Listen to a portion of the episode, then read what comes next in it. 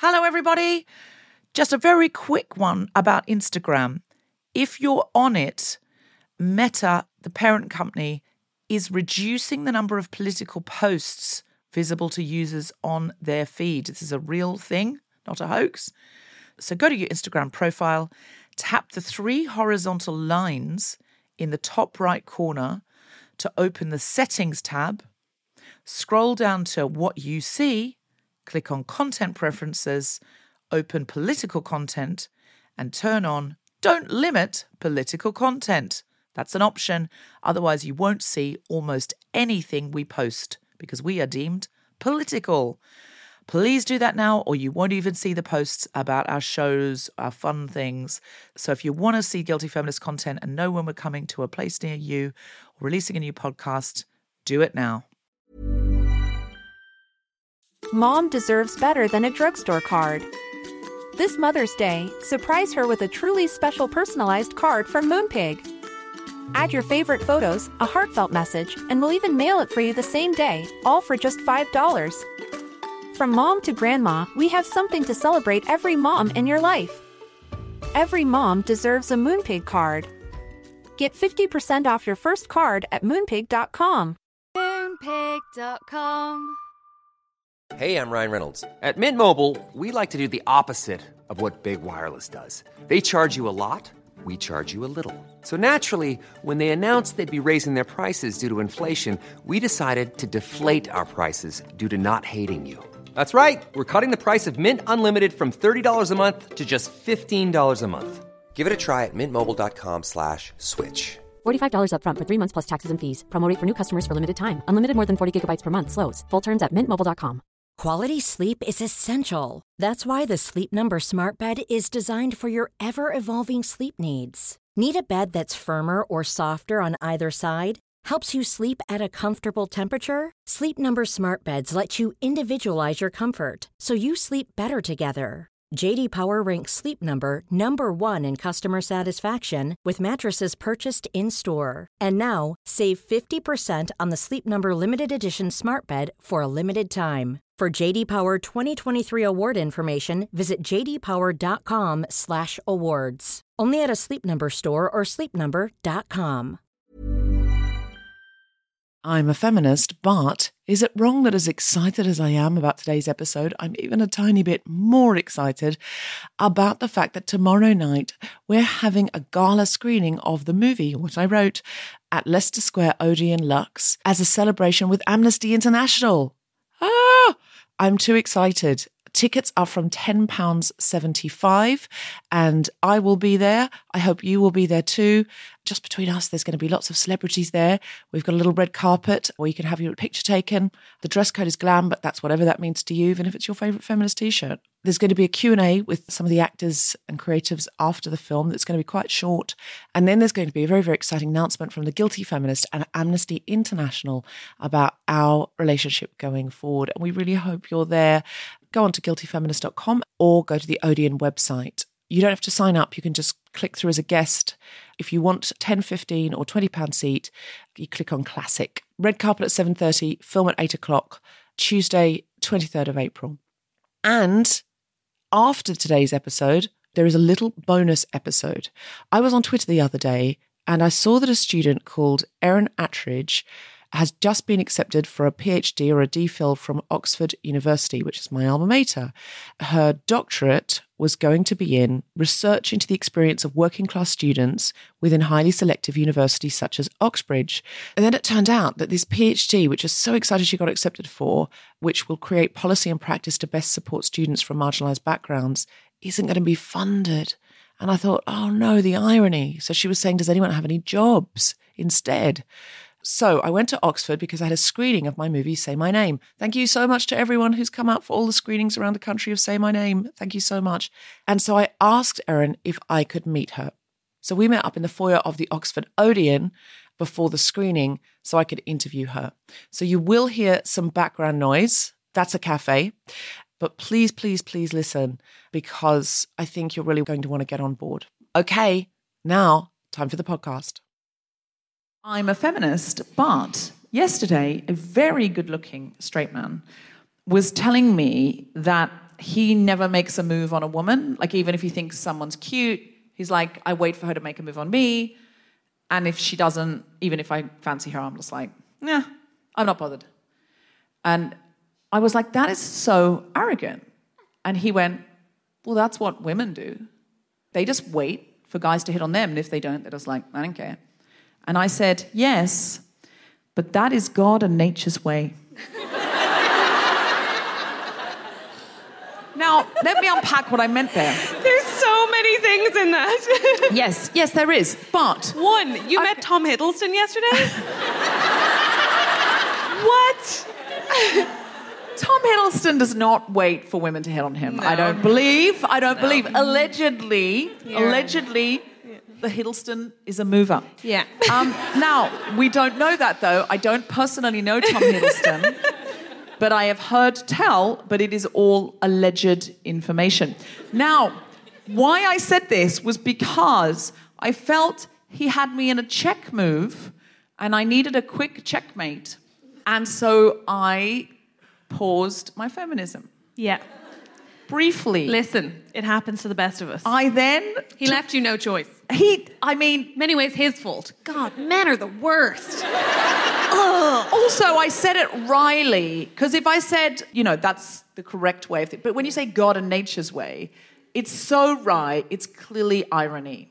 Yeah. If he didn't take it that way, that's not my fault. Literally everyone knows any reference to God is ironic, right? Everyone knows that. I mean, not always, but if it's coming from me, probably. Yeah, fair. Okay, you do one.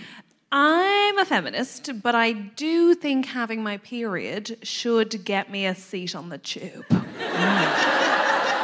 I kind of agree with you. I stand by that statement. I kind of agree with you. It's straight up.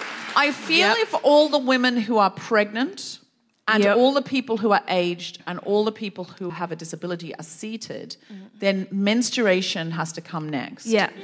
Anybody who is not disabled, not elderly, not pregnant or with child or carrying a baby. Oh, I don't know. If you're like a fit elderly man or one of those glowy pregnant ladies. Oh!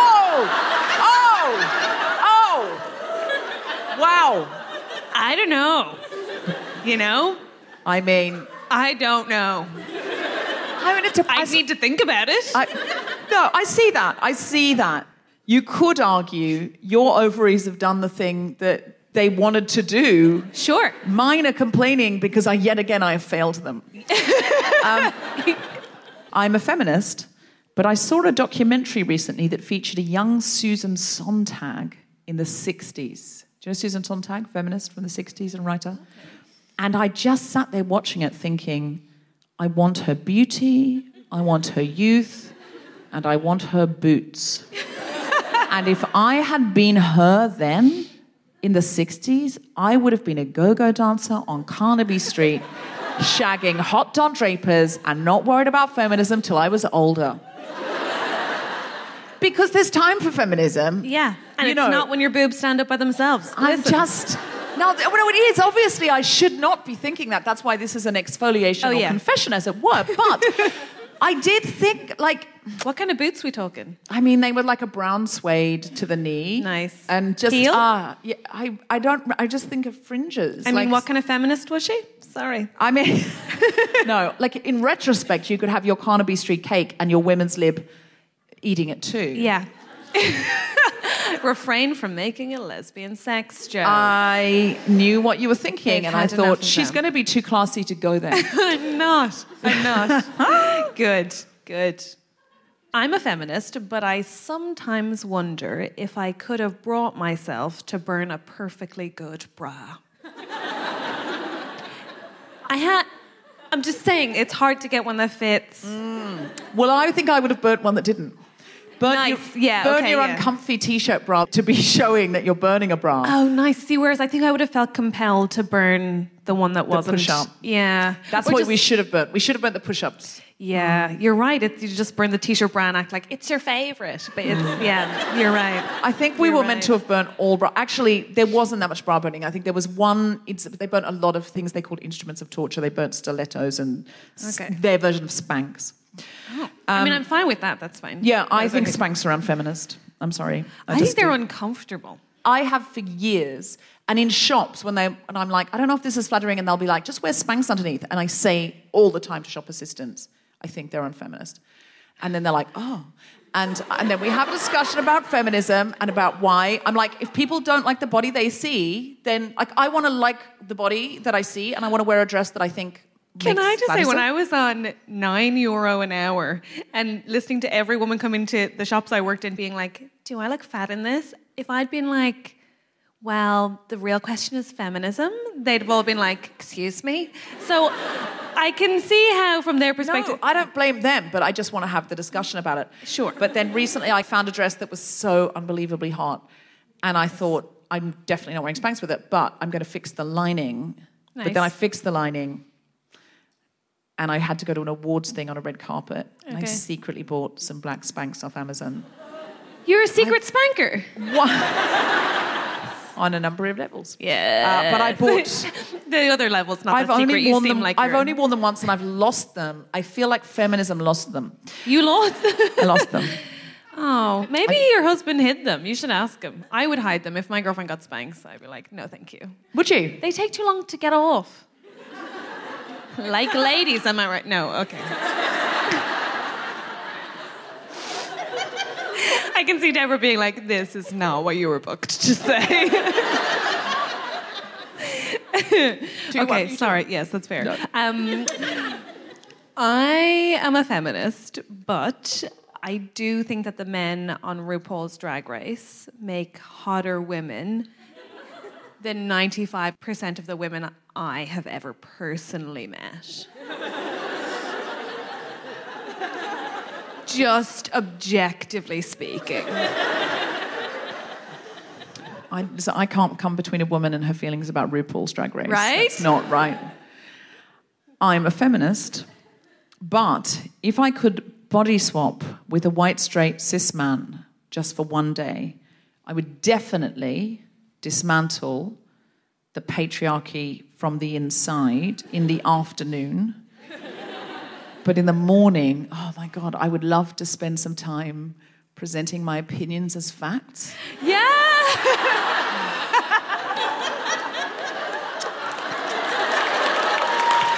Yes! Yes. Oh. Live from King's Place in London, the Spontaneity Shop presents The Guilty Feminist with me, Deborah Frances-White. Guest co-host Catherine Bohart and very special guest Sadie Hasler and Anna Veglio-White talking about indecision. Have you had a guilty week or a feminist week, Catherine Bohart?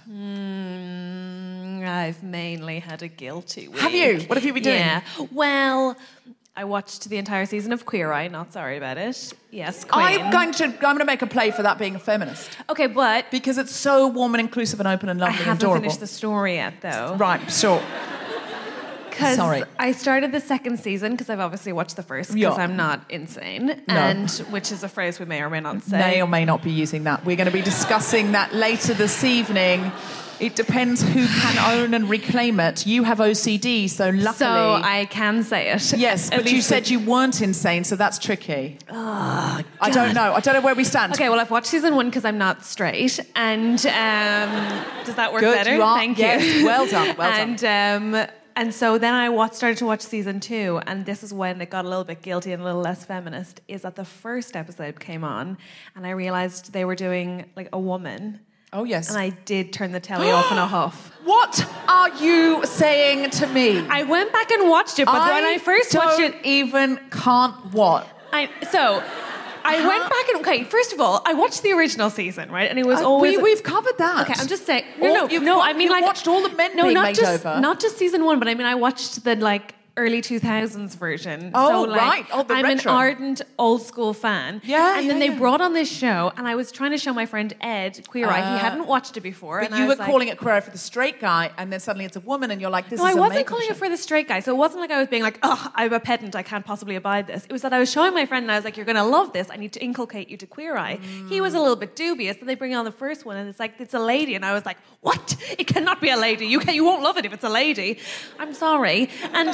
I know what you mean, though, because if you're trying to Woo someone to something. You want them to see a classic standard. Right. You don't want them to show a deviation. Now, little did I know that that episode, if anyone's features a gay son. First of all, they totally did a workaround. Exactly. They were like, this is about a lady, but also about her son. And I was like, well played, Queer Eye. But also, it is actually a very good episode. And to be fair, they made it work, even though a woman was in it. So fair dues. Fair play. But fair I did. Play. I turned the TV off and off and I put a different episode on before we watched that one. No, that is a good I'm a feminist bump, though. That's a really good I'm first part. I'm just thinking about that because I know exactly what you mean. It's not what you're there for. It's not what you're in for. If you're watching Say Yes to the Dress, you're there for a lady. Yeah. But Queer Eye, you've made a contract. Social contract. That we will spend 45 minutes watching a straight man being told what to do. By Jonathan Van Ness. Yes. Yes. And how to do it, and he will be corrected at every turn. Yeah.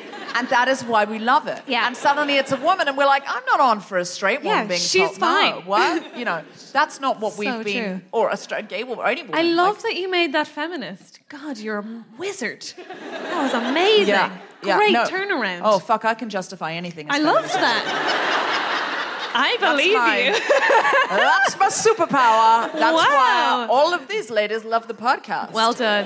They turn it on and think, I'm not a feminist. Oh, no, it turns out I am. Oh, maybe I am. Good job, guys. Well done. It was a team effort. Yes. Like everything in feminism. So you're going to say like everything in lesbian sex. Which is the same thing. Go on. But is it not true, more true to say that I don't want to... I feel like you're... I feel like... Yes, Deborah, you can ask me anything you want. Okay. You're bisexual, right? Yeah. And I want to say that because otherwise bisexual people may write in and say, bivisibility, hashtag bi-erasure. All right, okay. I'm a bisexual who frequently has lesbian sex. Thank you. Okay, no applause for that? Fine. All right. I thought there'd be a little bit more... Are you all frequently having sex, are you? Okay. I thought there'd be a little bit more for that little piece of delightful collaborative inclusion that we came up with there. That's right. Don't patronise me. Yes. But then it's weird because I guess I would never call sex with a man straight sex. I'm having straight sex. I just call it disappointing and be done with it. Jokes, but mainly accurate. Accurate jokes. It's funny because it's true. I feel like, though, as much as this is not what the show is about, but I feel like it is, though. It's about, the theme is indecision. Yes. And I feel like we are veering into something because I've said many times on the show, I feel like I'm bisexual, except I just haven't had much opportunity. Yeah, that's fine. To do... It's not like a time served thing. Do you know what I mean? Like... No, because in that case, I've barely been arrested. But... I've been let off with a caution a number of times. Oh, Deborah. But... That's such like... I love that it's such 1940s lesbian talk. Yeah. I've been cautioned many a time. Yeah. All right. But I feel like I would miss on a long-term basis, not on a short-term basis. Sure. No, sure. But on a long-term basis, I would miss the penis. Sure. So, couple things. One, we're presuming monogamy. Two, we're presuming cisgendered women. Just going to say those things from the outset because obviously some women have penises. That's true. But also, most women can buy penises. If you got money and you got taste, you can get a really good one. Hold on. Back the fuck up. Is this B-U-Y penises or B-I penises and a new thing I don't know about bisexuality? I'm talking about dildos. Oh, okay, yeah, fine. And just strap-ons, yeah. Just Which, by the way, I was very sceptical about as a bi woman because I was like, I mean, really, is that going to be the same? It can be better.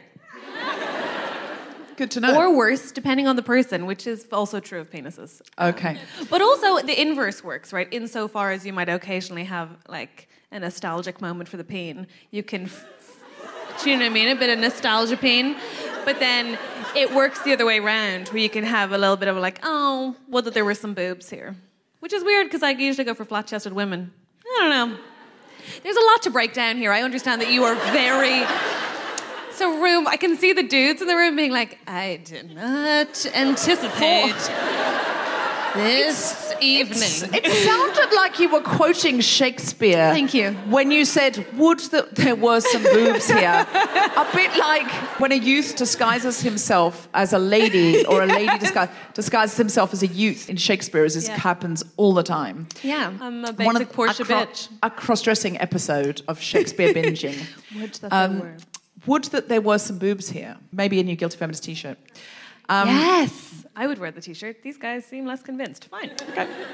This is The Guilty Feminist, the podcast in which we explore our noble goals as 21st century feminists and the hypocrisies and insecurities which undermine them.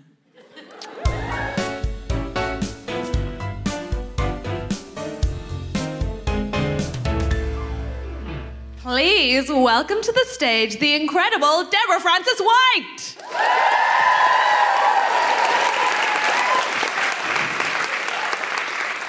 So I'm going to tell you about one of the most indecisive times in my life. I was living in this country and I was in a precarious visa situation. I did not want to go back to Australia, where I was born and raised, due to the fact that my family at that time were Jehovah's Witnesses, and I felt also very... I didn't want to live there. There were just so many reasons for not wanting to go back. And I was just like, I can't go back not knowing I have a visa to get back in. So I did what young Antipodean women did then, before gay men selfishly campaigned for the right to marry each other. They didn't really think about us at all when they did that. There was an element of thoughtlessness and unkindness in that equal marriage campaign, because what we did then was pay a gay man to marry us, because on the basis that he couldn't get married anyway. I mean, we hadn't forethought the rights that would be won. It just, at that time, gay men couldn't get married. I'm talking about last century. What I'm saying is, in the late 20th century, when some of you were, I don't know, how old were you in 1997? Oh, God. 12? Well, you have to leave because you're underage as far as this story goes. I was about to go to university, but I could only go to university if I had the legal right to stay in this country. So I did what young women did then. 1997, the internet existed, but it was really just some porn sites and directions to a shop. It wasn't like the going concern that the internet is now. It didn't consume our ever waking hours. It was something you could look at the library. But websites were very crude. We hadn't yet learnt how to build fire emojis. It was a different landscape, gang.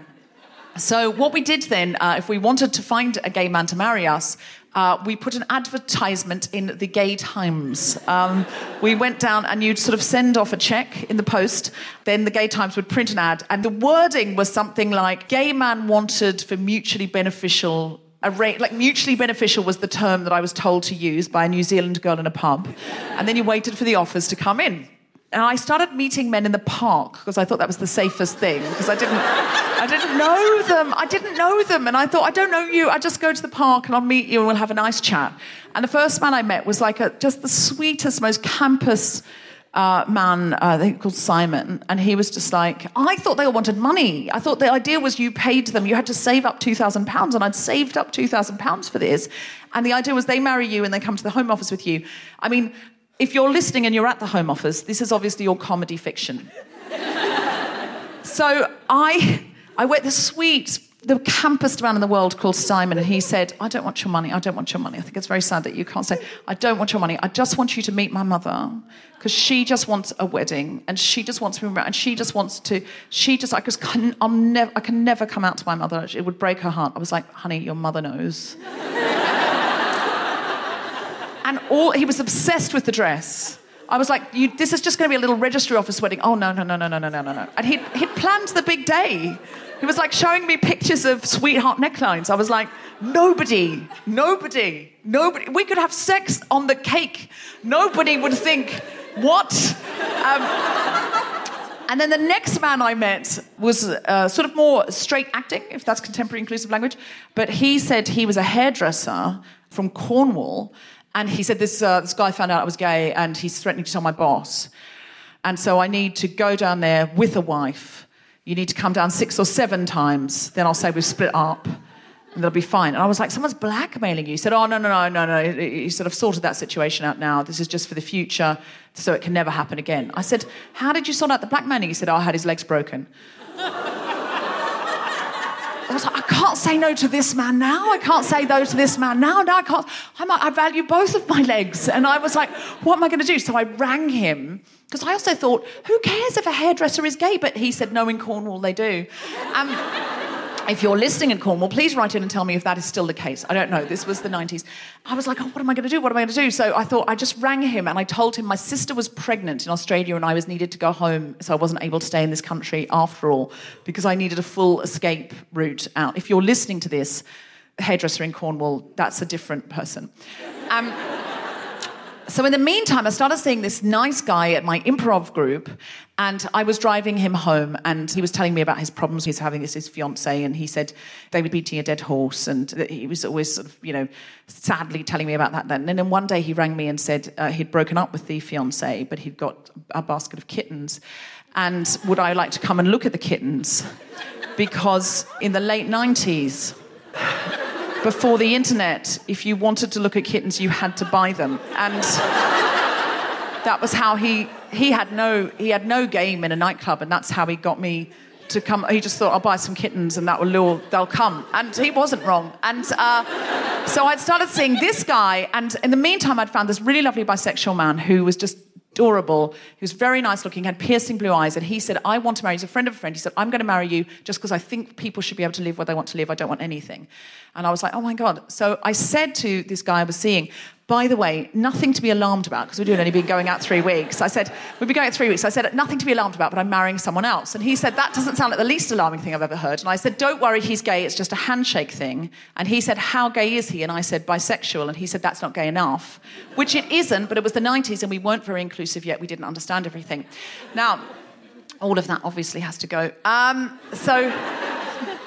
Anyway, he said, no, I'll marry you. And I said, you can't marry me.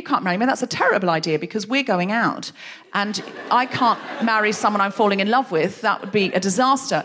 I said, it'll just break us up. I'm just looking for a nice gay man to marry me. It's fine. And he said, no, I don't want anyone else to marry you, and I don't want to take you to the airport. And then my other two choices. I am going to marry you. Listener, I married him. And then what we were going to do was tell nobody. Well, he insisted we tell our parents. That's how young we were. He said, we better tell our parents. He said, my parents will be fine. They read The Guardian. I said, they won't. He said, no, they're very liberal. He went, it doesn't matter how often your parents read The Guardian. They don't want you marrying someone they've never met in the morning.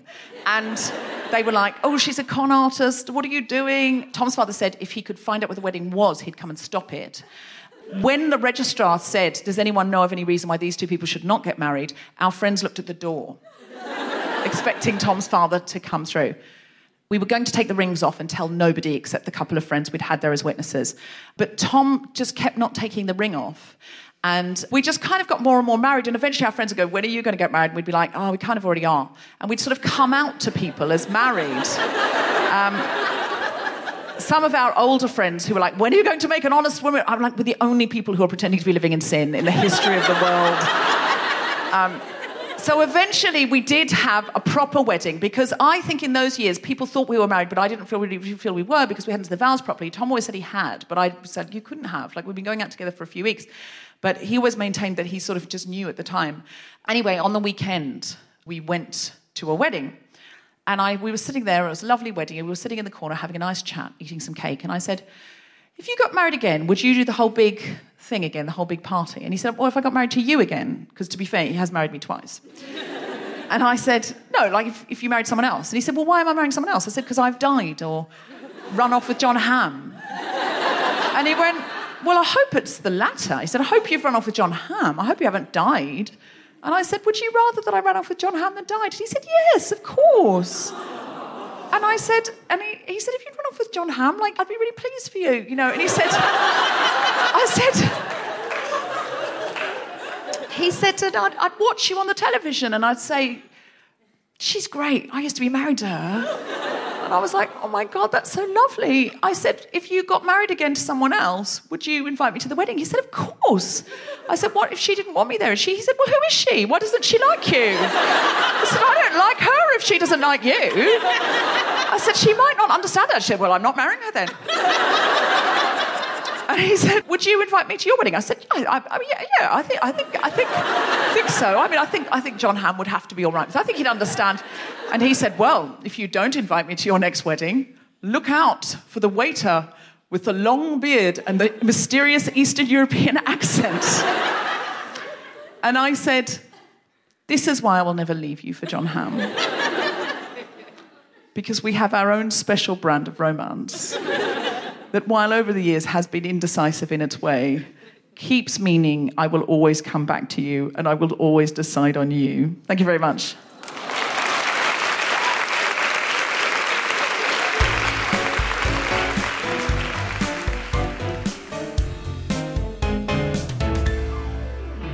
Our guests today are an award-winning actor and playwright and the founder of the pro-choice organisation Sister Supporter. Please welcome to the stage the wonderful Sadie Hasler and the fantastic Anna Veglio-White.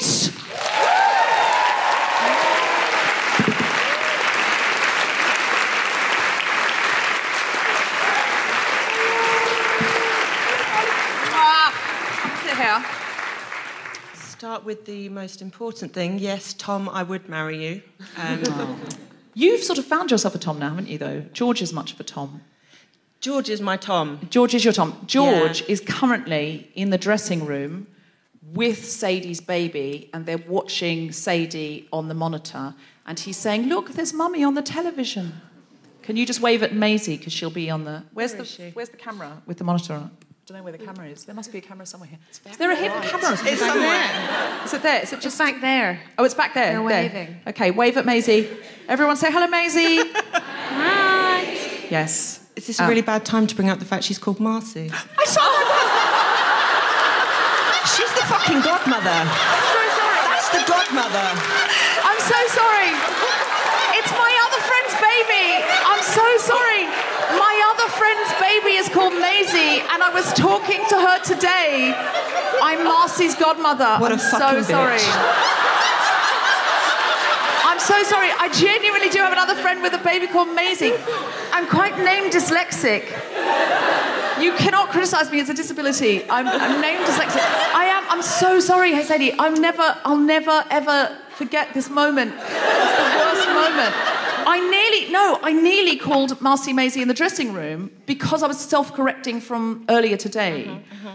I can't breathe. Sorry. I can't breathe. I feel so bad about this. I'm so... Genuinely, I'm going to put you in touch with the other friend. So you can see this is true. I'm her godmother. I feel so bad about it. Are you Maisie's godmother? No, I'm not Maisie's godmother. What the hell? I'm quite name dyslexic. I do it all the time. All right. I mean, but babies do all look the same. But, I mean, yours is very precious. She doesn't look like this. No, that's irrelevant to the story. It's just I am a bit face-blind and I'm definitely name dyslexic. I do it all the time. If there are two... They're literally all... Deborah, but I do it to my own... I do it to, like, my own sister. I'll call her... the name of the last person I was talking to. Yeah, sisters, goddaughters, Maisies, whatevs. They're all the same. That's fine. You're meant to be supporting me. I'm so sorry. God, to explain to Sadie why... Those are very similar names. To be honest, I'll probably forget later myself. And if you wanted people to remember your baby's name... person. Then you should have named it something else. You want people to remember your baby's name, you gotta come up with something more original. Sorry about it. Sorry. I'm just a terrible person. I am. I'm a terrible person, and I feel like you're being super hard on yourself. Can we have a show of hands for everyone who's forgotten an important person in their life's name? Thank you. Thank you. Okay. I mean, my mother has never called me my name. She goes, Ellen, Peter, Jim. That's her husband. The first one. Yeah. It's fine. Thank you. Sadie, tell us a little bit about yourself. My name is Sadie. Got that? Sadie has Sadie. My name is Sadie. Thanks, if you could just jot that down. Oh, got it. She's fucking jotting it down. I got it. Sadie Hasler. Sadie Hasler. And I'm a playwright and columnist and actor, and feeling quite uncomfortable for you at the moment. Anna, tell me about you. It's tricky to scoot straight from that into abortion, but you don't have to learn their names. You got to just do it. Just hard and fast. I'm a pro-choice activist, and I founded an organisation called Sister Supporter, and we got the UK's first ever buffer zone outside my local abortion clinic because people are paid to stand outside and by whatever means they see necessary try and dissuade people from going in.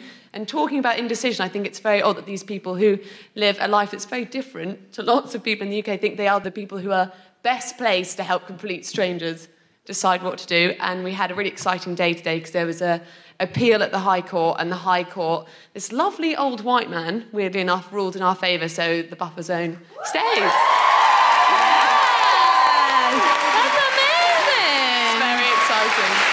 So it's a nice white man, yay!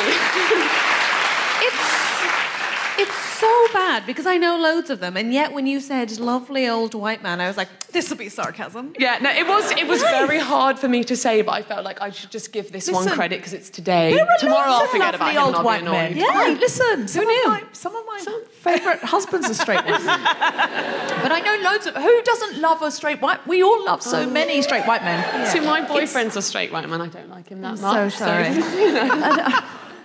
I mean, listen, the problem with white straight men is not them as individuals, it's that the power structures favour straight white men, but as individuals, as this man showed, they can be charmers and allies. Yeah, Mr. Judge, who I now feel really bad because I can't remember his name. See, it happens. It does happen. Are you that old man's godmother, though? No, in all fairness, I don't know him, so I feel like it's more than it's good. Yeah. That should be a system. If you can say Mr. Judge, Madam Baby. No, can we all say hello, Madam Baby? Oh, God, this is getting funny now. It's going to have to stay in. I don't want it to stay in. Everyone's going to hate me. And we... No, okay. They're not. I don't mind about everyone hating me. I'm Marcy's fairy godmother, and I'm now going to get D-winged. Yeah, I'm going to get D-winged. That's what's going to happen. I'm going to take the pressure off and just let George decide after. What? Do you want your child? Because I'm indecisive, so I couldn't make a call like that. So you're just going to hand the decision-making back to the man. Interesting. And then blame him forever. Nice. Tell me about your play, because you have two plays that are now going all over the world, both of which I found very poignant, but especially Pram Kicker. I was someone who was indecisive about having a baby for a long time because I couldn't have a baby the traditional way, and I needed a lot of help. The sort of decision for me was, do I spend years trying to do this artificially? And so I saw your play, Pram Kicker, when I was in a very, very emotional state, and it was a play about a woman who did not want a baby and felt society was against her, and another woman, her sister, who isn't sure if she wants a baby and genuinely doesn't know and is in this indecision. This is before you had Marcy. Mm-hmm. That play is now going on around the world, is that not? It is. Where's it going? It has been on in Washington, D.C. It's going back to Washington, D.C. for another company. It's been in Rome. It's going to Sydney. And Fran and Lenny, my other play, which is about girl punks, is on in New York at some point. And I'm really shit on the details, so I can't even plug it, sorry. But, and it's called Pram Kicker. Yep. Check it out. It's absolutely amazing play. But in that play, I felt like you were able to sort of embody this sort of indecision around the desire to procreate. And as a cis woman, it is not as easy as it is, I think, for a cis man because of the nature of biology, the baby growing in your... If you have a uterus and the baby wants to live in it... And then it wants to be a parasite inside of you, basically. Yeah. And then Very good science. And then, listen, if the baby's moved in, what are you going to do? Do you know what I mean? But it does. It's a parasite inside of you. And sometimes it feels like that. And you're like, what is it? Get out! And then it does come out. And then it wants to feed on you still. I hear. Yeah. Then it still wants to literally suck... you suck you dry. Oh. Yeah. And that's a lot. And so that's a really, really big decision. And I think it's such a feminist play for that reason, because I think it's something that contemporary women and feminists often struggle with. It's like, just on a level, if you feel in two minds about having children because you worry about your life being taken over or your feminism being disrupted, just go, If you're absolutely in a mind that, yes, I do want children, go, I don't want children, go, That's interesting. Catherine, you and Anna, do you feel this too, that I always envy people who are decisive about this? Massively, yeah. And I think in a really weird other way, being a pro-choice activist, I think people really assume that if I do get pregnant and I'm quite young, that I would just have an abortion, and I feel that pushed on me as well. And I'm like, oh, I don't know. Would I? Should I? I don't know. It's kind of that weird flip side of it. And I really, even getting lunch, I don't know what to get, so I really envy decisive people. Just as you said, people would assume that I'd get an abortion. I could just hear my Irish mother being like, isn't England mad? No, do you know something? I think it's such a difficult decision to make because, unlike most, it comes from a presumption that you will. So there's like a societal expectation and presumption that is the natural or desired thing to do. It's the way of God and nature. Yeah, exactly. Or that like you're hitting a specific age, so you must have an urge to do things. And even despite like all circumstance, people presume that people not only want to have children, but that they must want to have them biologically. So my partner and I come up against this a lot, where people will go, so which one of you is having the baby? And you're like, are we having a baby? What are you talking about? That's interesting. But they'll also, when they ask that question, because Sarah like presents more traditionally masculine than I do, they'll go, so which one of you with the long hair and wearing the dress is having the baby? And I'm like, absolutely not me. Whereas Sarah's like, I carry the shopping. Why wouldn't I carry the baby? I could carry the baby. Like, she'll end up having the baby out of like, I could have the baby. To prove a point. Like, yeah, exactly. Yeah. Purely out of spite. But like... I could do it. I'll be her last word. If you do that, I make an excellent godmother.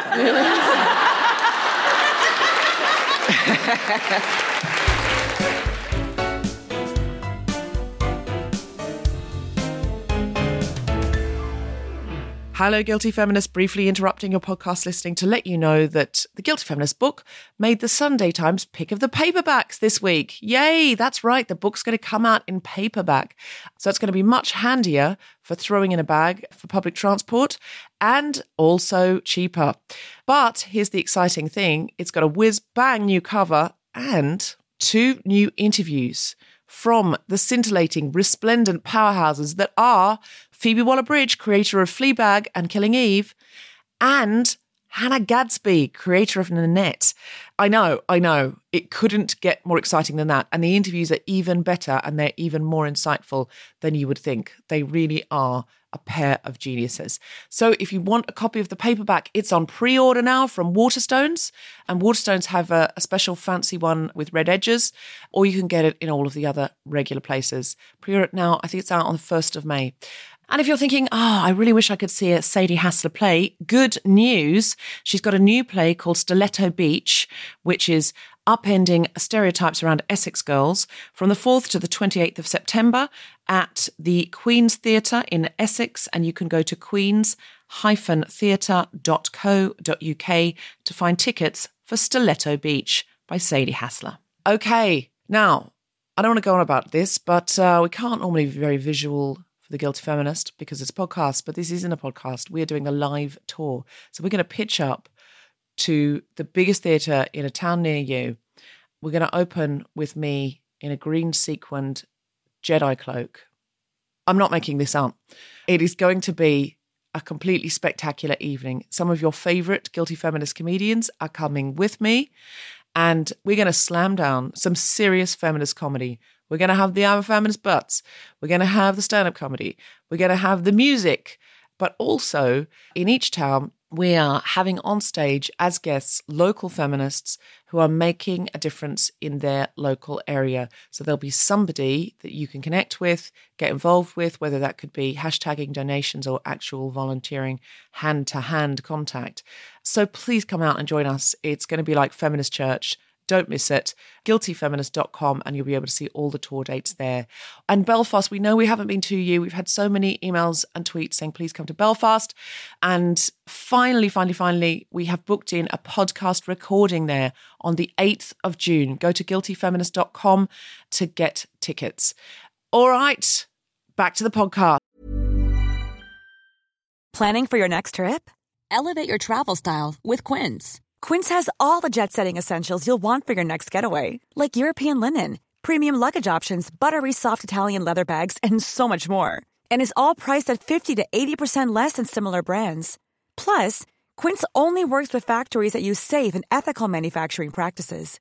Pack your bags with high-quality essentials you'll be wearing for vacations to come with Quince. Go to quince.com/pack for free shipping and 365-day returns.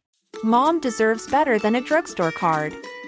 This Mother's Day, surprise her with a truly special personalized card from Moonpig. Add your favorite photos, a heartfelt message, and we'll even mail it for you the same day, all for just $5. From mom to grandma, we have something to celebrate every mom in your life.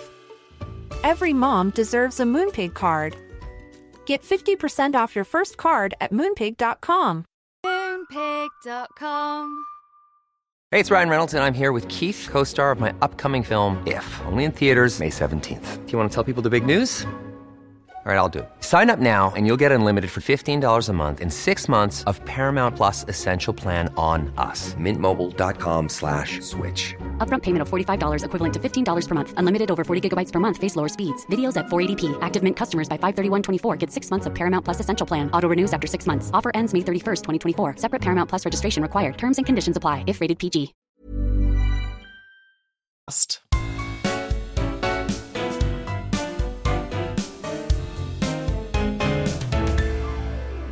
Would you like to hear some stand-up comedy? Yeah. Then please welcome to the stage the wonderful Catherine Bohart. Yeah. So I spend a lot of my time being told to make up my mind, specifically because I'm a bisexual lady. Any in? I was like, statistically, some liars in, guys, but okay, you do you. Now, cards on the table. I tend to say I'm gay rather than saying I'm bi, which is awful. I know it makes me a terrible ally to the cause, but I just find it's easier, right? Because if I say I'm gay, then women know I'm interested, and men try harder. So there's just a wonderful consistency there, isn't there? I would say the three most common responses I get to saying I'm a bisexual woman are in this order. The first one tends to be, no.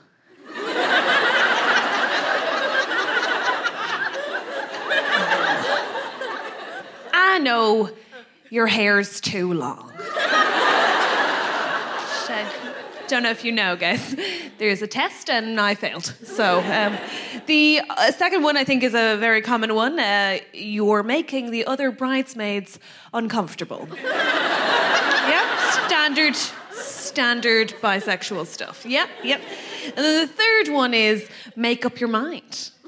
Some variation of make up your mind. We were talking about it a little bit earlier, but like a lot of people want to know what percentage gay you are. You say you're bi and people go, yeah, but like what numbers are we talking?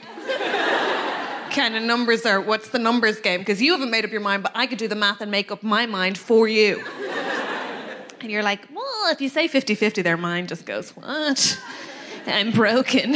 So people love to do that for you. Now, I think, to be fair, two of my favourite reactions to telling people I'm bi was, one, when I was growing up, I lived in quite a Catholic part of Ireland, by which I mean any part of Ireland, of course, I guess. And you'd say you were bi and people would say they didn't believe in it. They didn't believe in it, which I always think is remarkable, right? Because a lot of their contention for not believing in bisexuality would be that they didn't have any proof of it. Now, from ardently Catholic people, you'd think the one thing they'd be practiced at is believing in things they have zero proof of. Do you know what I mean? Also, when the people talking to you are your family members, proof is not something you want to provide of your sex life. I think I'll just pass, thanks very much. But also, do you know what it is? I think a lot of the time people think the terms and conditions of bisexuality are confusing, right? So that's, maybe you haven't made up your mind, but they can't really get their heads around it because the terms and conditions are not clear. My dad has this trouble with bisexuality. He doesn't really understand it. And I get that, right? For his generation of people, it can be confusing. Because with lesbians, for example, and I'm a big fan, my girlfriend's one, love your work, top group of girls. Any lesbians in? Yes, good. Okay, but you guys have a clear culture, right, that my dad can reasonably understand, because he can go, okay, 5-a-side, you wear a lot of super dry.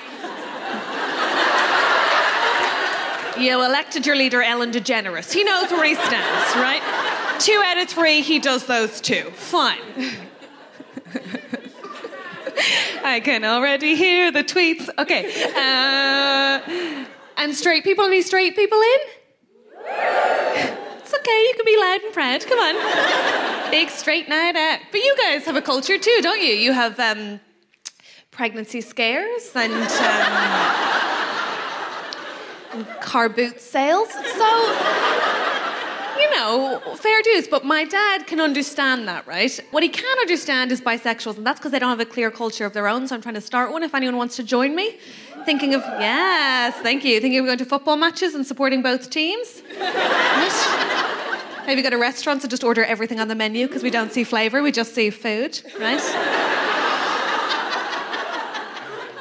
But it is interesting to me that so many people are like, well, listen, you don't know, so we'll just go on what you are in front of us, right? So I'm with a woman, and so whenever people meet me now, they'll be like, okay, you're with a woman, and if I'm with a woman, I'm a lesbian, and if I'm with a man, then I'm a straight woman, regardless of anything I say to the contrary, right? Which is amazing. It's like being an Irish person and saying you're not Catholic. People are like, mm-hmm. You're like, no, like, genuinely, I'm an atheist. You're like, sure. But you eat Easter eggs and we're christened, so okay. And you're like, no, seriously, though. But yeah, so I'm a bisexual lady, made up my mind. Not going to choose. Big fan of both or of all. I will, cards on the table, admit, and this is something I'm going to admit and then I'm going to sit down. I am a bisexual lady. I do like all of the flavours. But I don't necessarily know the difference between being bisexual and pansexual. What I know is that I love Janelle Monáe. Does that make it okay? This lady's face says no, and that's okay. Folks, you've been lovely. I'm indecisive. Cheers.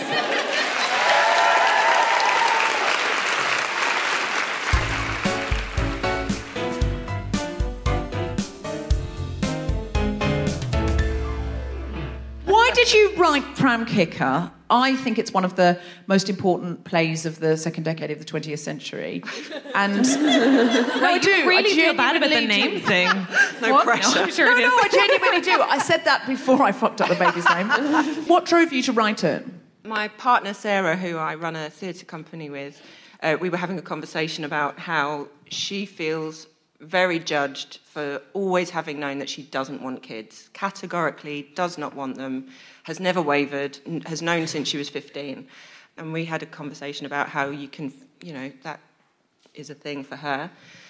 So we kind of wanted to explore that. And then as we were exploring it and I sat down to write and these two characters started becoming more vivid in my head, I realised that actually, for me, the problem isn't knowing that you do or you don't, it's the not knowing. Mm. So it, actually, for me, during the writing, it became a lot more about that kind of, you know, what the fuck do you do if you don't know? What kicks in? Because we haven't got time on our sides. We've got a ticking time bomb in our bodies. And we don't know whether that's shutting down on us aged 25, 35, 45. I think indecision in general is bad for feminism, because if you decide and you do a thing, you can then make something, you can go and create something, you can stop doing one thing, you can start doing another.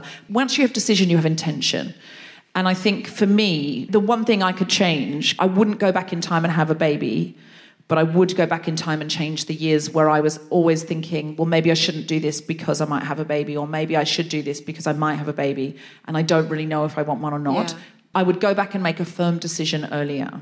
Yeah. I don't know that I agree with that. I kind of feel like indecision permits you to deal with what's in front of you. So, like, you're given circumstances and then you can make a decision around that. Whereas often if you make a decision like, I'm going to have a baby, and then that does or does not happen, it feels like you might not be, like, conscious of the circumstances that you're dealt. But yeah. Also, like, I feel like men get the privilege of indecision. Like, I'll see. And I understand the argument that, like, and, like, the fact that at some point your body will go, time's up. But I also feel like there are multiple ways to have families, and that's not, we're not necessarily bound to the... But we're so obsessed with the need for it to be biological. Mm. Or for it to look like we've been sold it. Yeah. Because the thing is now, because I didn't have a baby... And I knocked through upstairs. I ended up with a spare room. Yeah. And some of the listeners will know. I thought that was a metaphor, sorry.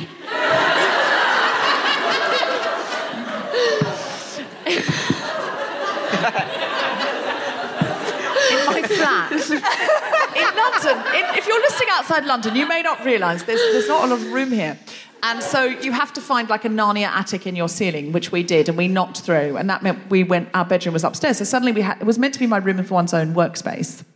But some regular listeners will know that what happened instead was I met a lovely Syrian refugee on a podcast I do called Global Pillage, and he manned my cats and then didn't leave.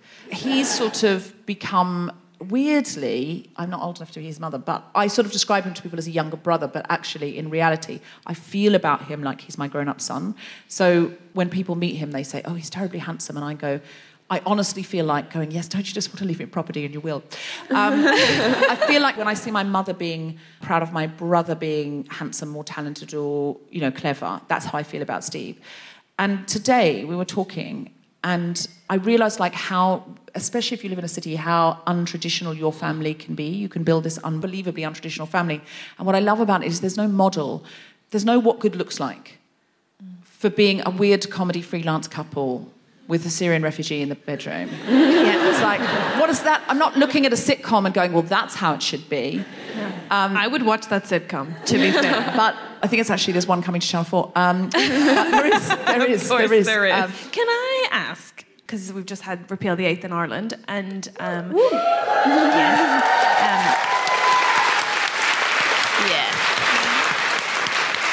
that was all me, guys.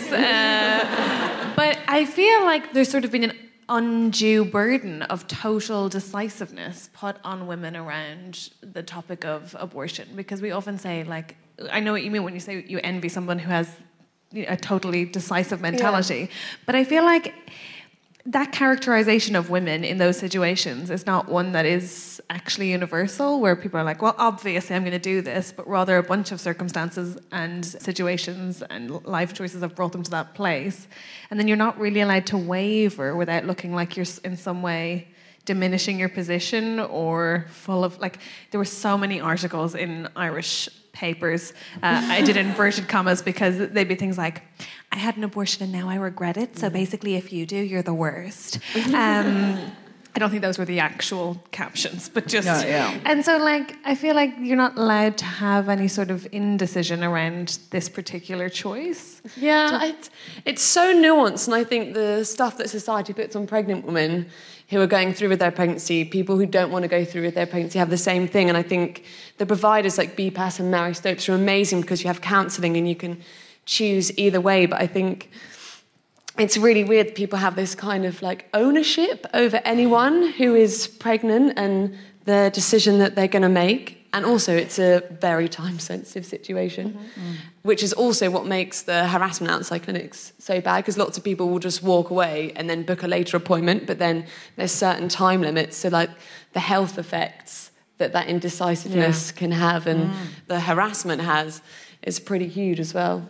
The harassment is there to try and create indecision in the person, isn't it? I think they're trying to coerce someone out of the decision they've made, or if someone's maybe undecided. And I think what we've seen going through this process is the people who are largely effective are people who are undocumented, because you have no rights here if you are not a citizen and you have no access to healthcare, aside from an abortion, which is obviously a terrible thing because that decision is then, to a certain extent, being made for you. So... these are the people who are very vulnerable and kind of end up in the hands of these almost kind of like cult-like groups in these really awful kind of crisis pregnancy centres where they'll play you a video where it's like, oh, if you have an abortion, you're never having kids and you're going to become anorexic. And it's like, what? How did that happen? They put such immense pressure and kind of all these lies and stuff about you're going to get breast cancer and stuff and you shouldn't do this. And if you are slightly undecided and you are vulnerable and maybe English isn't your first language, that can really have a huge effect on your decision. If you think, oh, I'm not going to get help from the government, well, then this is the path to go down. But then, of course, actually, if you actually make it into the centre, they can refer you to kind of government-vetted, unbiased services who can help you then make an impartial decision. But it's such an emotive subject, and people can be very, very powerful if they really believe in something. I think that can really affect people's decision. So, Sister Supporter, your Sister Supporter Ealing. Yeah. Are there Sister Supporters around the country? There are. We franchised after Ealing, so we have Manchester, which is amazing. We have one starting in Warren Street, also Bristol and Portsmouth. This is, I mean, it's an issue that affects over 40 clinics, so there's this amazing thing in Ealing, but that's one clinic. So do you need more help on different clinics? We do, please. Where do you need help? We need help in London, Manchester, Portsmouth, Bristol, and also now Scotland, Glasgow, if you have any Scottish listeners. If you go to our website, there's a little volunteer button. You can send us an email and tell us where you're from, and then we can tell you how best you can help us. But also, if you're like an amazing writer and can write press releases or you know lots about policy... Sadie, you're an amazing writer. Thanks, babe.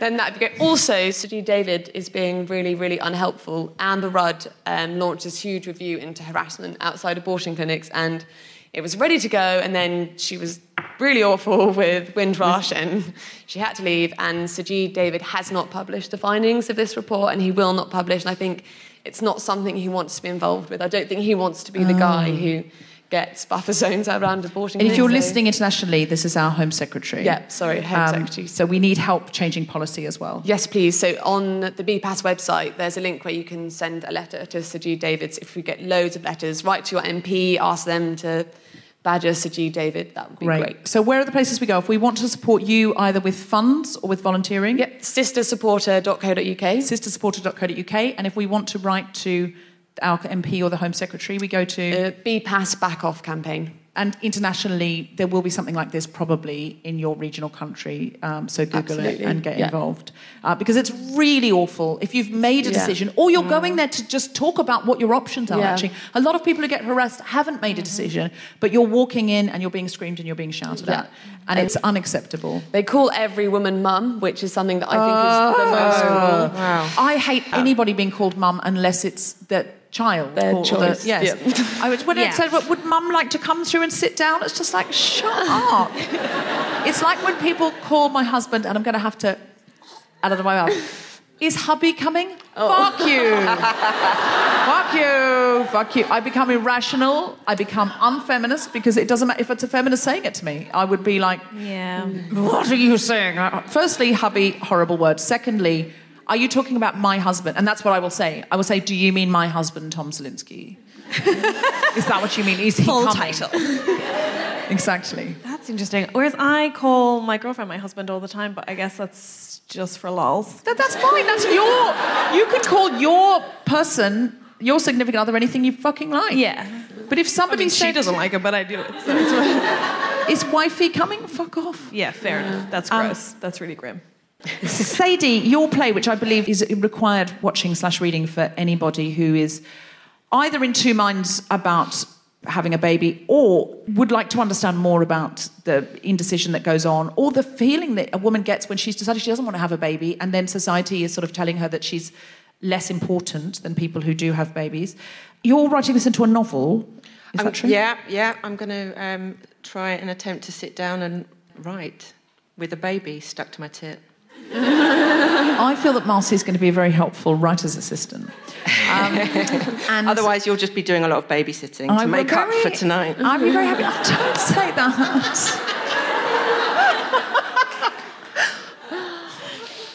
I've been such a good godmother so far. I love you. You've been wonderful. You have truly been Essex. Wonderful. I mean, and she's come to Essex. People who live in London understand what that means. You've gone to Essex. We've gone all the way to Essex. I'm amazed you talk to me. I live in the provinces. I've gone to Essex. I've got a train, and then the train stopped, so I had to get out and get an Uber. But from Basildon. I got an Uber from Basildon. I mean, that's the kind of commitment I have to being godmother. Yeah. If anyone's looking for a godmother, I'm just saying. Denise is available. I sent biscuits in a merry-go-round box that goes round and round. She did. I was actually looking at monogrammed baby clothes today because there's a thick company where they'll put the name on. Luckily, luckily, I didn't order any with the wrong name. I was saying the right name when I was putting it. I would really like to read this book, and I think it's a really important book. Is the book going to have more of the sort of interior of the heads of the characters? I think I'm going to flip between the two characters. So Jude, who knows she has never wanted children, and Susie, her sister, who is unsure. She's waiting for the, like a lot of us, the right circumstances and the right, time of her life, but she knows that she hasn't got long to wait. And there, without giving a spoiler, there's a big bit about abortion in it. But yeah, it was really cathartic Feminist. For me to write because... Because, there's some personal history there with that subject, and to then go from that on to having a baby, that obviously there's a lot for me to re-explore personally with how I feel about that now that I have had a baby. Still completely pro-choice, obviously, but just there's different emotional clangers going on. Yeah, so I kind of want to re-explore everything, really, and just turn it into a book. Well, I really can't wait till it's out. I can't wait to read it. That's Pram Kicker, and if you are somewhere where Pram Kicker is coming near to you, or the amazing play about two women in punk, Fran and Lenny, please find them. Or you can actually, if you'd like to buy the plays and read them, they're available in any good bookshop. I know that it was very helpful for me in sort of becoming more decisive about what I wanted to do, and it turns out what I wanted to do was adopt a grown Syrian man. Everyone to their own. You're welcome, Steve. Everyone to their own. Oh, it's true, though. I wouldn't have him otherwise. Catherine, do you have anything to plug for this episode? I'm doing an Edinburgh show for all of August at 4:15 at the Pleasance. It's called Immaculate, and I'll be there every day. Great. Whether it's good or bad. Super. One last plug. sistersupporter.co.uk. Follow us on Twitter, Instagram, Facebook, MailChimp. Everything. MailChimp. Brilliant. And one last plug for you, Sadie. Is there anything else we should look at? Any of your writing? You can just go on to sadiehasler.com and look at various things. Great. And if you are listening and you would like to support something of mine, go to globalpillage.net or Grown Up Land, BBC Radio 4. A big round of applause for Anna Veglio-White. My co-pilot, Catherine Bohart. Sadie Hasler and my goddaughter Marcy.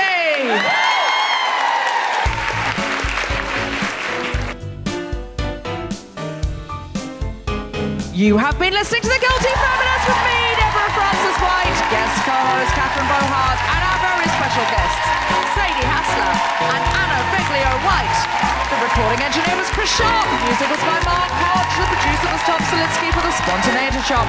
Thanks to Zoe, Jacob, Sally and everyone at King's Place, as well as all of you for listening.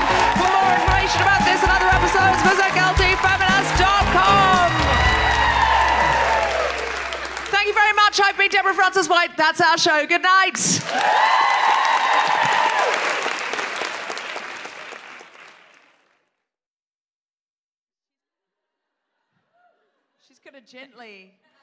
Gently bring you down the other side.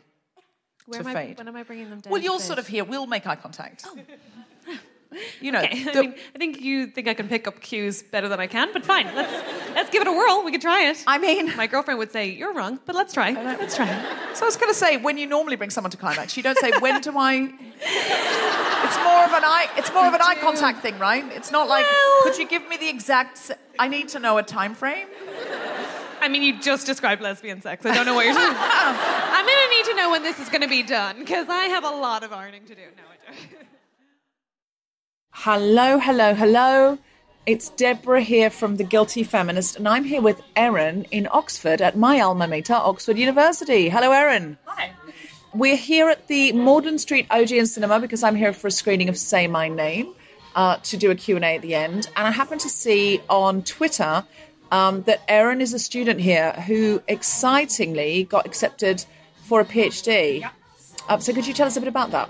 Yeah, so I'm currently doing my master's here in education, looking specifically at higher education policy.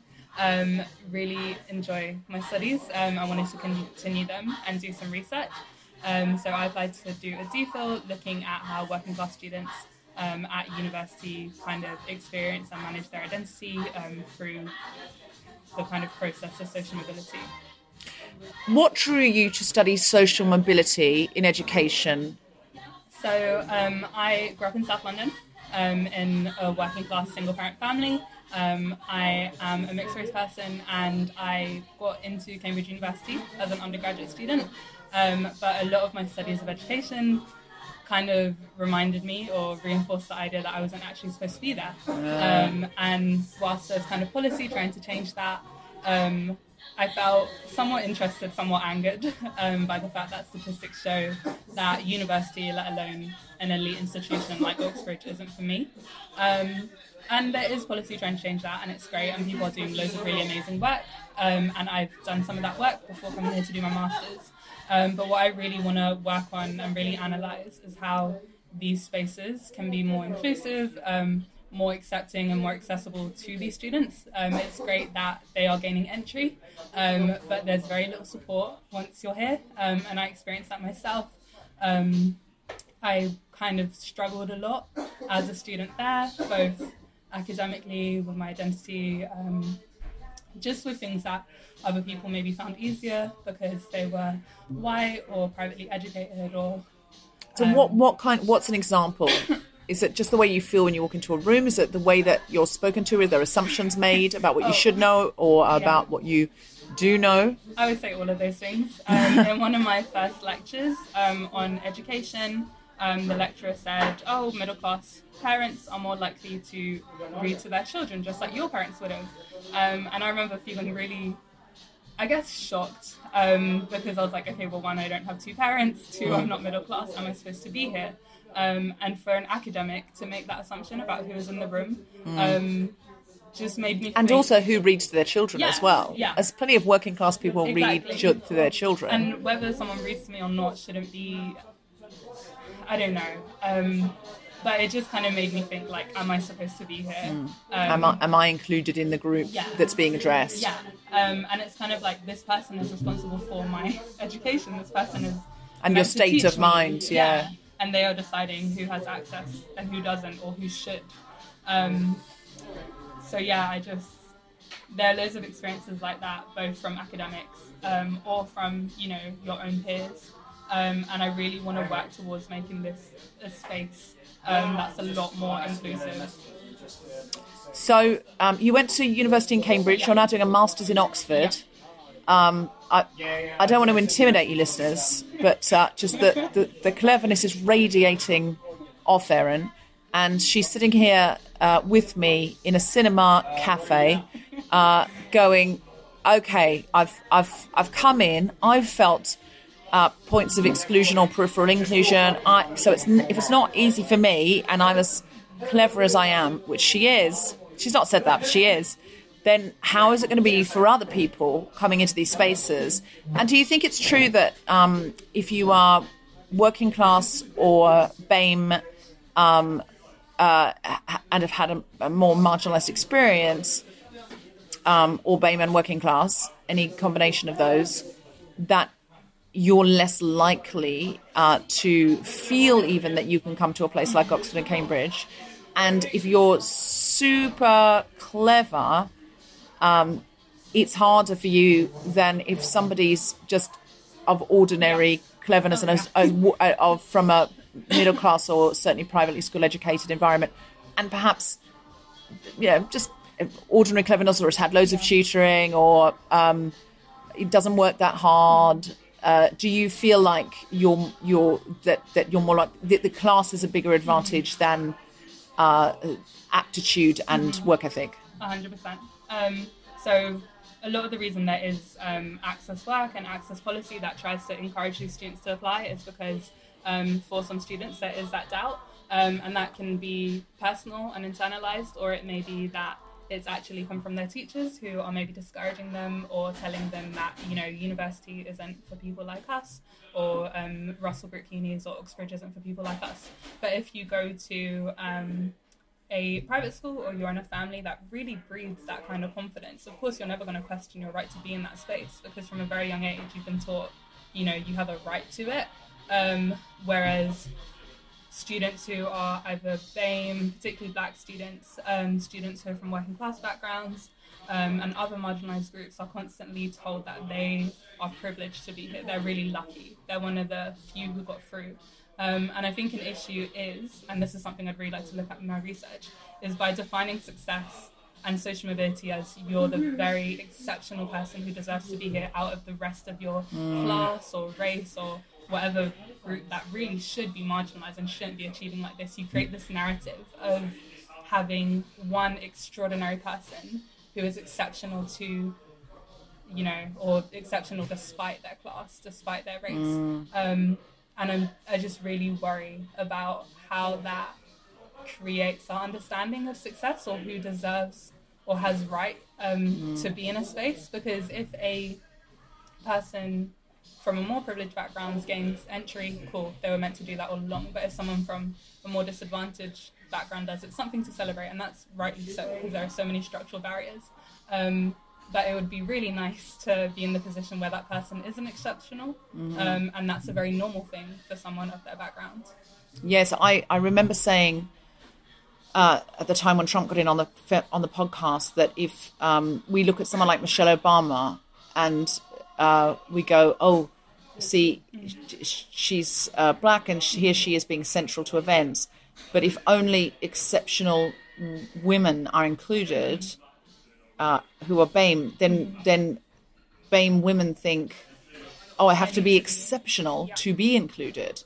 That can be, honestly, it can be a sort of thing, well, if I were Michelle Obama, yeah, of course, then I'd be allowed to come into the party. And I think that's true of all women because of the power structures and the history, but far exacerbated for BAME women. But certainly I can relate to it as a white woman. You know, I was the first person in my family to go to university, and I went to Oxford, and I was raised in a small Australian beach town. So when I got here, I was really surprised, even though I was a bit older when I came because I'd had a journey in between. I was really surprised by the confidence of people that had just come out of sixth form. I couldn't believe it. Like, they would be like, yeah, well, I think I'll direct an opera. And I'm like, how though? But what do you mean? Like, how would you get that kind of confidence? But they'd done years of choral singing and years of somehow just leadership. They looked like leaders and they acted like leaders and they defied other people. I remember there was a professional choreographer in for one of our shows, and there was a student who'd never done any dancing, but she was saying, yeah, I don't think we should really do it like that. And she just had this leadership. She'd been to Wickham Abbey, and she just whatever it was. And I think that I've sometimes said before that entitlement is the residue of privilege.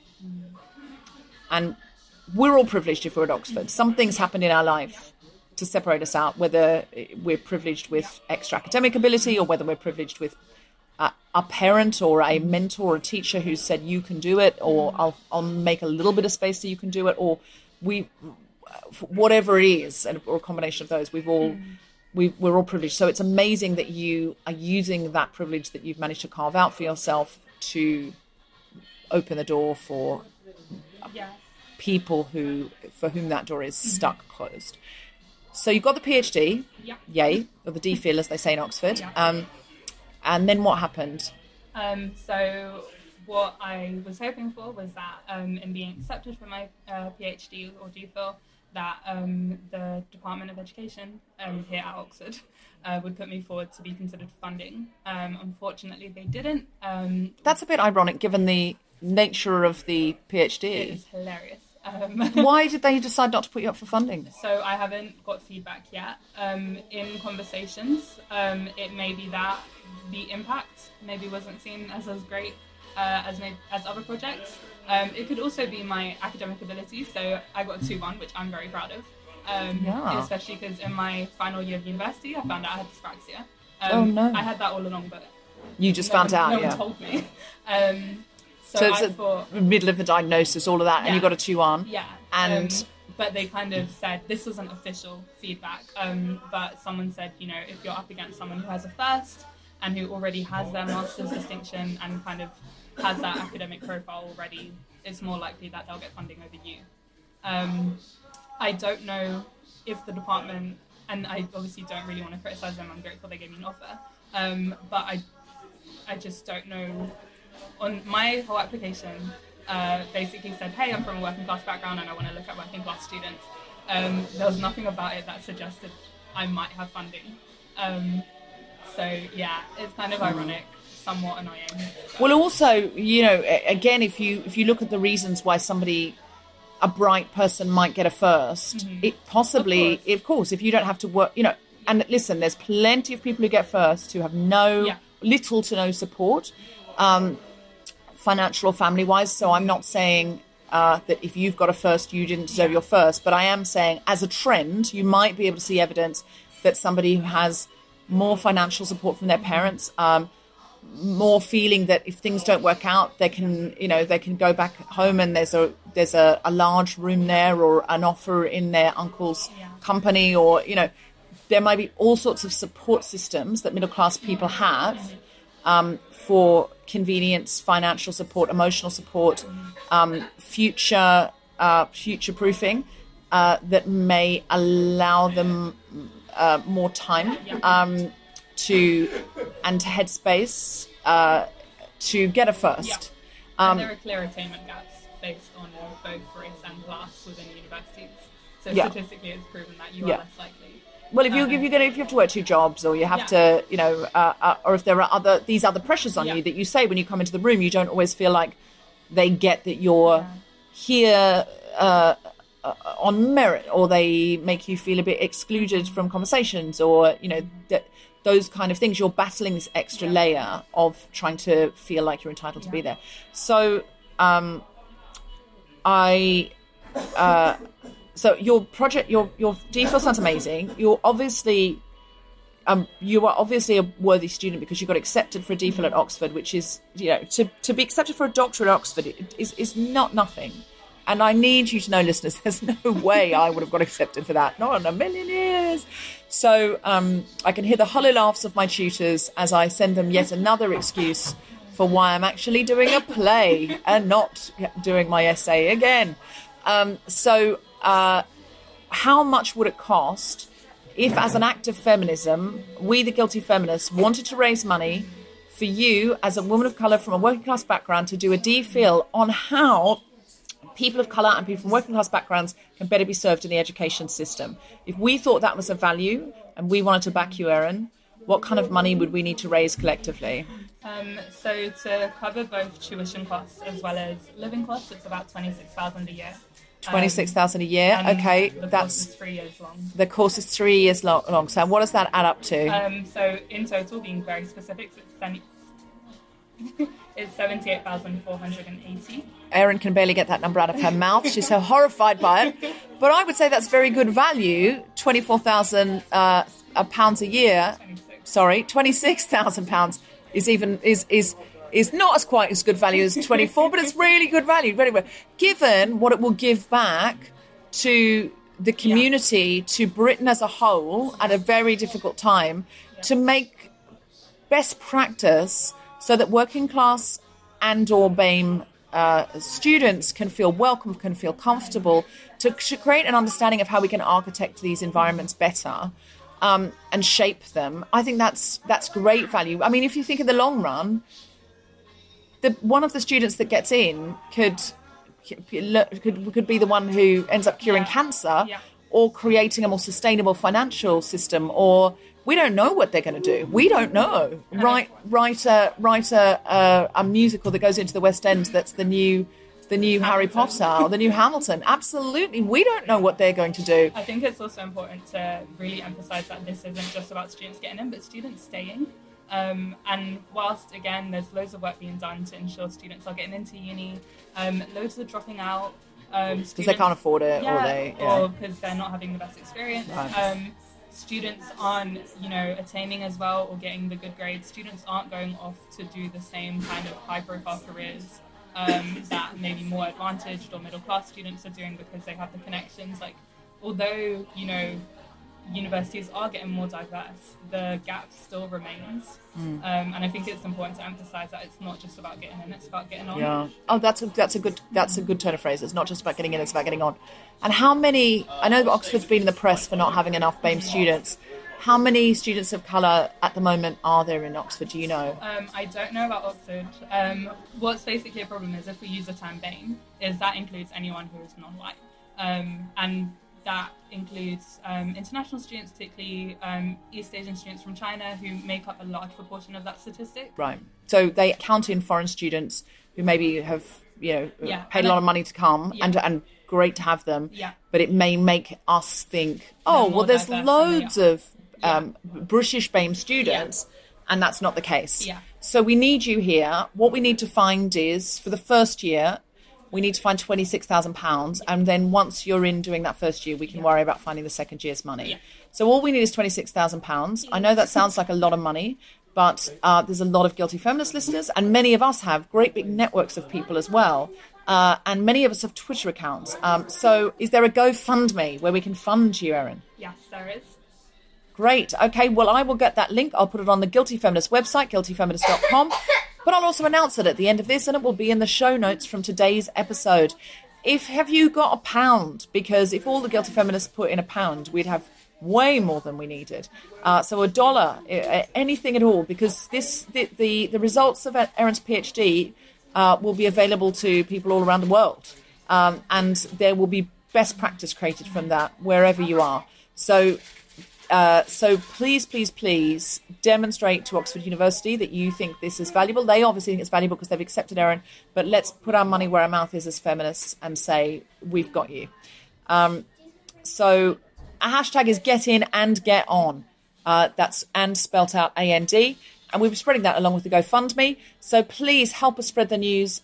If you don't have anything to put in or only a little, if you could share it, that would be great. And if you think your company might be interested in the results of the PhD, because that may help them with their graduate intake, your company might be thinking, oh, we're not really sure how to make diverse graduates feel welcome, and they would like to sponsor it and then have the content of it, then maybe they would just pay outright for one of the years.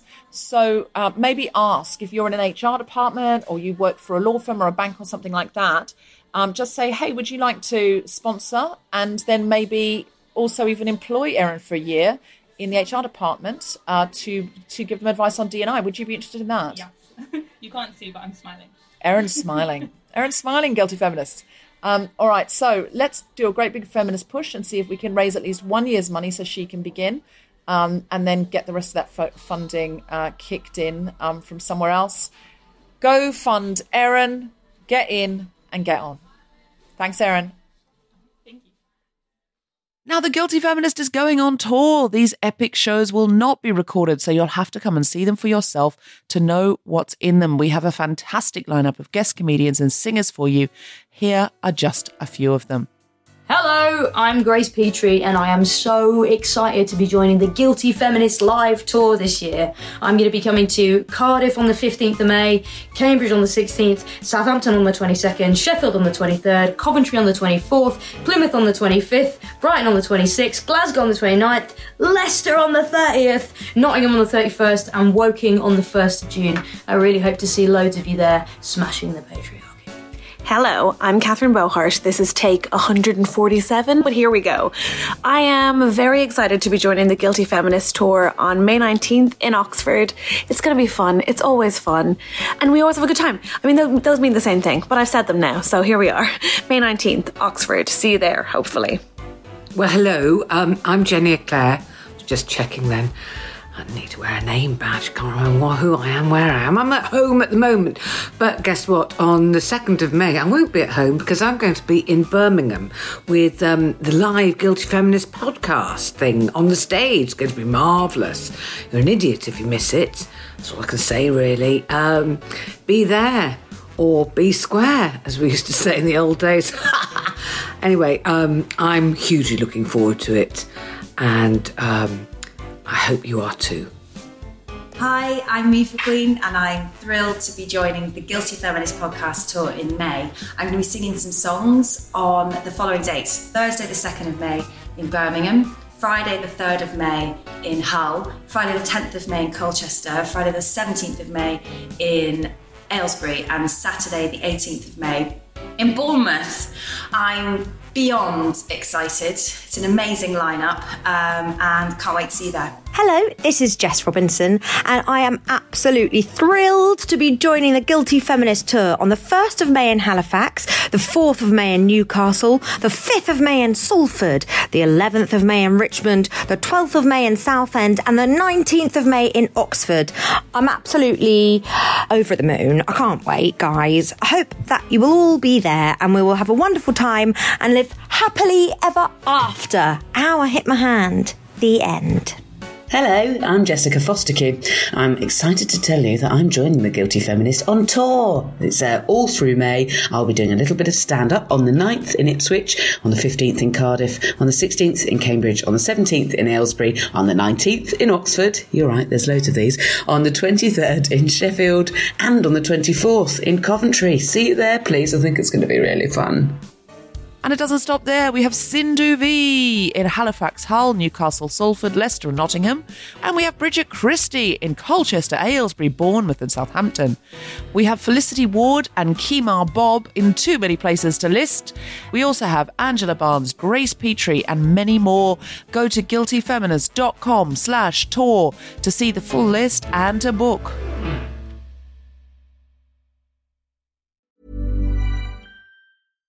Hi, I'm Daniel, founder of Pretty Litter. Cats and cat owners deserve better than any old-fashioned litter. That's why I teamed up with scientists and veterinarians to create Pretty Litter. Its innovative crystal formula has superior odor control and weighs up to 80% less than clay litter. Pretty Litter even monitors health by changing colors to help detect early signs of potential illness. It's the world's smartest kitty litter.